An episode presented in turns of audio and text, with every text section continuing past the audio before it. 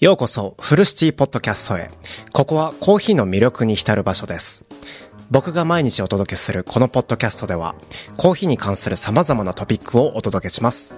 豆の種類や抽出方法、カフェ文化、最新のトレンド、コーヒーに関する興味深いニュースなど、コーヒー愛好家や初心者の方々に役立つ情報をお届けします。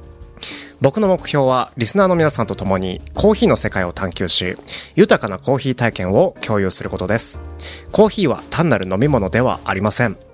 香り、味、その背後にあるストーリー、コミュニティとのつながりなど、コーヒーには無限の魅力があります。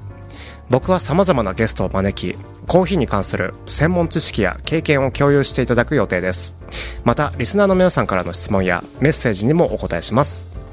あなたの声を聞かせてください。毎日新鮮なコーヒーの話題をお届けすることを楽しみにしています。フルシティポッドキャストにお付き合いいただきありがとうございます。さあ一緒にコーヒーの旅に出かけましょうということで、本日のポッドキャスト203話目、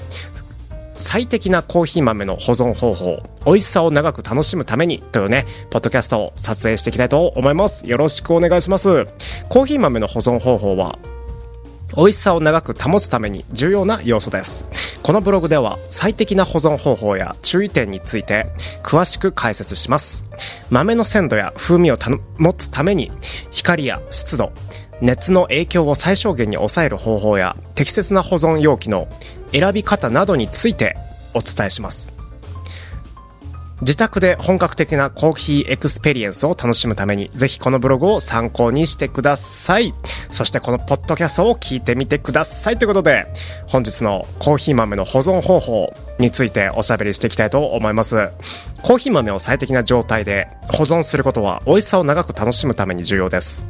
コーヒー豆の保存方法をね、いくつかご紹介したいと思います。一つ目が最適な保存容器を使用する。コーヒー豆を保存する容器は密閉性の高いものを選ぶことが大切です。ガラスや陶器製の容器、真空パックにされた袋、密封できるコーヒーキャニスターなどが適しています。密閉容器を使用することで空気や湿度の湿気の影響を最小限に抑えることができます。2つ目に適度な冷暗所で保管すること。コーヒー豆は光や熱によって鮮度が失われる可能性があるので、保存場所はね、冷暗所、暗いね場所で、寒い場所にね置いておきましょう。直射日光や熱源の近く、キッチンの上などは避けるべきだと思います。またね、冷蔵庫や冷凍庫に保存することもできるんですけど、頻繁に取り出すなら結露がね発生する可能性があるので注意をしてください。そして3つ目、一度に必要な分だけを引く。コーヒー豆は引いてから時間が経つと鮮度や風味が劣化します。できるだけ一度に必要な量だけを引くようにしましょう。引き立てのねコーヒーは香りも豊かで味わい深いです。湿気から保護するっていうねことが4つ目に挙げられますね。コーヒー豆は湿気に弱いので、湿度の高い環境から遠ざける必要があります。浴室やシンクの周辺、窓際とかね、湿気がこもりやすい場所なので避けましょう。またね、湿気取りのパケットをね、保存容器に一緒に入れることで湿気から保護することもできます。はい。でね、5つ目、香りの強いものとは別に保存してください。はい、これはね結構ねやりがちなんですけど、冷蔵庫とかに入れとくと香りの強いものとね一緒にすることによってコーヒーに例えばキムチの匂いが移っちゃうっていうねことがあり得るので、コーヒー豆はね周囲の香りを吸い込みやすいね性質があるので、強い香りを持つ食品や調味料とは別に保存することが望ましいと思います。またね、コーヒー豆同士の異なる種類やブレンドも各々ね別の容器で保管することをおすすめしております。これらのね保存方法を守ることでコーヒー豆の鮮度や風味をね長く維持することができると思うので、お気に入りのコーヒーを最高の状態でね楽しむために最適な適切なね保存方法を実践してみてくださいということで、今日はこのあたりでポッドキャストを締めたいと思います。ここまで聞いてくださりありがとうございました。コーヒー愛好家の皆さんへ、フルシティポッドキャストへの質問やコメントをお待ちしています。コーヒー愛好家の皆さんにお知らせがあります。フルシティポッドキャストでは毎日コーヒーのことについてトークしているんですけど、僕はねリスナーの皆さんからの質問やコメントをとても大切にしています。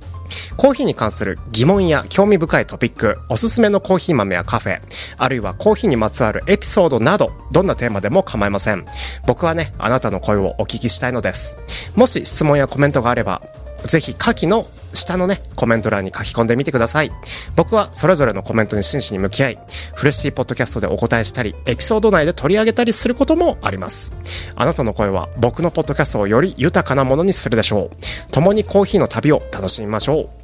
フレッシーポッドキャストにお付き合いいただきありがとうございます。コメント欄をぜひお待ちしております。コーヒーライフを共に楽しむフレッシーポッドキャスト、本日のクロージング。今日もお聞きいただきありがとうございました。フレッシーポッドキャストではコーヒーの情報をお届けするだけでなく、リスナーの皆さんからの質問やコメントにも大きな価値を見出しています。あなたの声は私たち、そして僕のポッドキャストをより豊かなものにし、コーヒー愛好家のコミュニティを広げる一筋の光となります。僕は毎日コーヒーの世界を探求し、新たな発見や魅力を共有することを楽しみにしています。もし質問やコメントがあれば、ぜひ引き続きお寄せください。僕はそれぞれの声に目を通し、ポッドキャスト内でお答えしたり、次回のエピソードで取り上げたりすることもあります。さあ、次回のエピソードでもお会いしましょう。素晴らしいコーヒーの世界を一緒に楽しみましょう。フルシティポッドキャストにお付き合いいただきありがとうございました。いい一日をお過ごしください。失礼します。